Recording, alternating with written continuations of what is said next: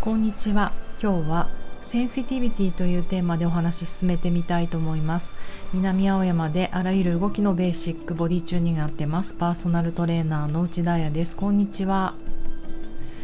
今日はですねなんとめったに来ないお便りメッセージがちらほら来たのでそこからお話ししてみようと思うんですけれどもえーとじゃあお便り読みます。ミックミックでは絶対ない MIC マイクさんから。そうなんです。このスタンド FM のこの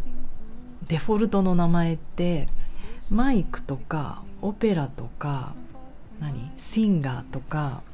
あのちょっと可愛い音楽用語なんですよね。クレッシェンドさんとか。いたかな？そんな人。結構気に入ってます。そのそのままの名前。そのマイクさんから来ました。えっ、ー、と私が先週ね顎シリーズをやりました。顎は語るパート2どれくらい口が開きますかという内容でワークをしたんですね。はい。それを聞いていただいてマイクさんから読みます。すぐにあくびが出てしまいこらえるのが大変でした。顎関節症の私でも安心してできるワークでした。ちょっと瞑想っぽい感じもしました。というお便りありがとうございます。めちゃめちゃ嬉しい。よかった。やってくれてる人がいて誰かの役に立ったならまたやりたいと思います。そうなんです。このラジオのタイトルが「Without Moving」っていう名前をつけてまあ動かないってことですよね。普段動くことを教えてる私がフィジカルをね体を動かさないで何ができるのかなっていうことがテーマでこういう音声誘導とかそういったことでどれぐらい人の体を動かせるのかな。でももっともっと深く言うとその腕を上げるとか足を蹴るとか動きってそれだけじゃないと思うんですよ。それこそ口の中の空間を広げていった上顎と下顎の間のスペースを空けていったっていうこれがね顎を広げるワークなんだけどそれはもちろんだけど最近は自律神経も上がったり下がったりの動きだなって思うし呼吸も吸ったり吐いたりだからあれですよね内臓が大きくなったり小さくなったりってもう万物は動くもの生きるって動くことっていうあの、ね、考えのもとで私は生きてるのでまあねみんなそうだと思うけど。体なんて動かさなくてもできることがあるっていうことをこのラジオでやってみたいなと思っていたのでこのマイクさんのレターとかめちゃめちゃ嬉しいです。同じくすぐにあくびが出てしまう。私も本当にダンススタジオとか行って申し訳ないなって思うんですけどいつもグワーってあくびしちゃうんですよ。アップの時とかに。でもね子供の時からそうだったかも。バレエやってる時もあくびして驚いてたしなぜかピアノ弾いてもあくびが。ピアノは何でか分かんないけど。そうなんですよね。だからあのまあ身体反応としてあくびってなんか脳の冷却効果があるとかそれこそ緊張してたものをほぐす効果があるとかあのいろいろ言われてるので悪い話じゃないと思うんです。ただだからあのいいと思いますよマイクさん。最終的にあくびを出しても。ただあくび出るあくびをこらえようと思うと顔の外側の筋肉は動かないけど口外口の中がグッて開くじゃないですか。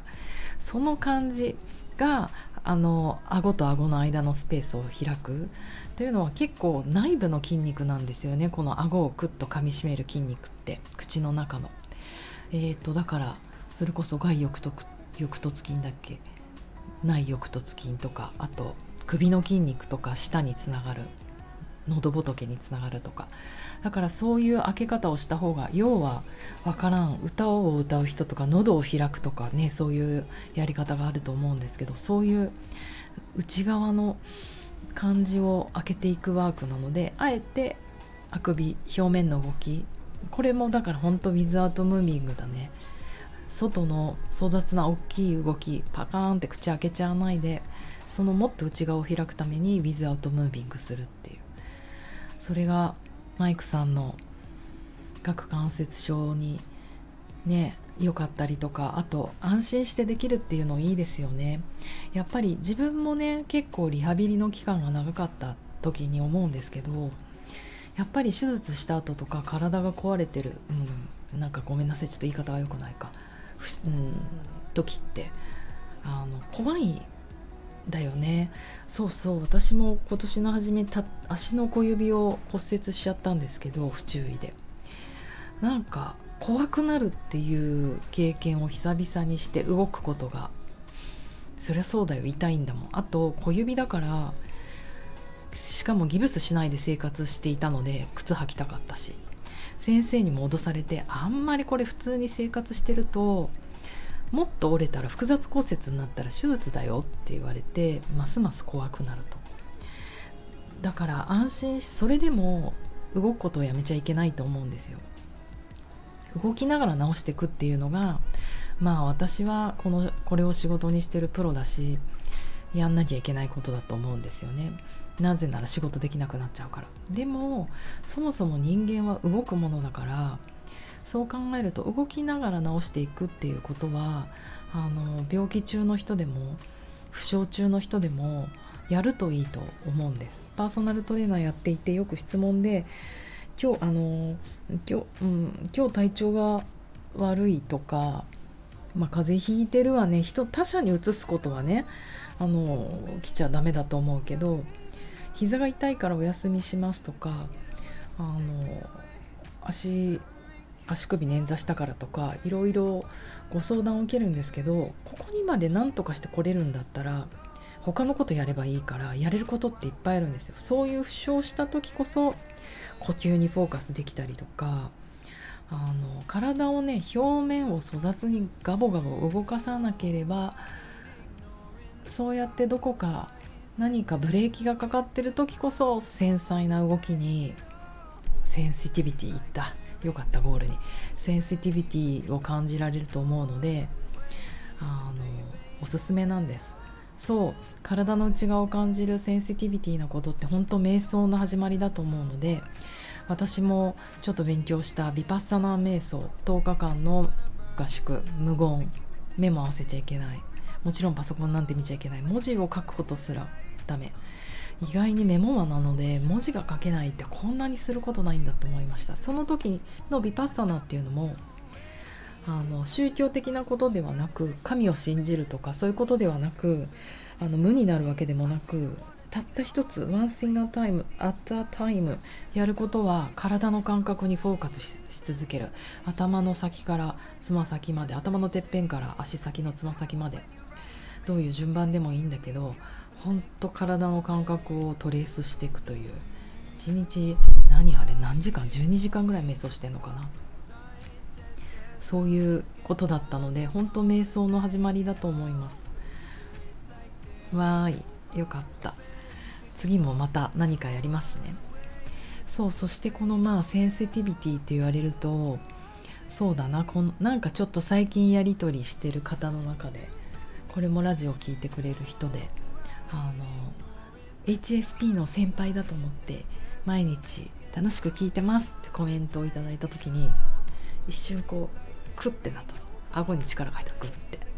HSP? みたいな。 hyper sensitive person でしたっけ？やっぱりねあの目新しい言葉だしなんかメンヘラ女子じゃないけどそうやってあのなんか言葉があった方がついた瞬間にバッて広まるからちょっとこうムーブメントになったじゃないですか。でうんなんか全然悪いことではないと私は思っていてあのね HSP だから生きづらいとかそういう風な考え方あるかもしれないですけどやっぱり偉大な作家とか偉大なペインターとか偉大な芸術家女優も俳優もダンサーもやっぱねセンシティブ 声裏返っちゃった。センシティブじゃないと何て言うのかな。やっぱり拾えないと思うんですよ。そのマスターピースのかけらを自分の作品の中心を。だからあの逆手にとってこんなに繊細だからいろんなことを感じ取れるんだって思って生きていくといいよねって思ったりするまあ私はね自分はね全然そんなつもりがなくて HSP の。でもちろん環境に弱いとかね体が弱いとかねそういうあのスポット的なものは知ってますでもすごく雑な部分はすごく雑なのでだから食べ物とかも毎日同じもの食べてたりとかそういう逆にそっちにセンシティブっていうかいろんなもの食べると具合悪くなるとか。うんなんか住環境とかもホテル暮らしできるならもうホテルで毎日暮らしたい。ホテルって必要最低限のものしかないじゃないですか。なんかそれが最高と思っちゃうので家具とかも何のこだわりもないからうん。物に愛着がないのかもねそんなに。とかね。そういう意味ではすごくあの雑だったりするのでまあ皆さんその自分がセンシティブなスポットってあると思うんですよ。でも分かります。もちろんそのトラウマがある時とかあの病気の後とかね。いやそうねすごいセンシティブで人と話すのも辛いっていう時もあの経験してるので鬱っぽかったなって思うし。うんうん。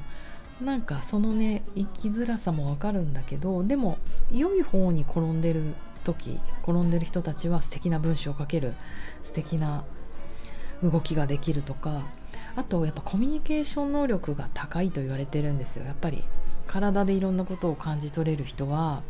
そりゃそうだよね。顔に相手の顔の表情も読み取ることもできるしその共感能力も高いと。だから人とつながれる能力も高いんじゃないかなと思うので全然センシティブであることはいいことと思っております。いかがでしょうか？うん、でこのラジオを長らく聞いてくれくださってる人もなかなかねそういう私が何言ってるかわからないってよくあの言われたりするんですけれども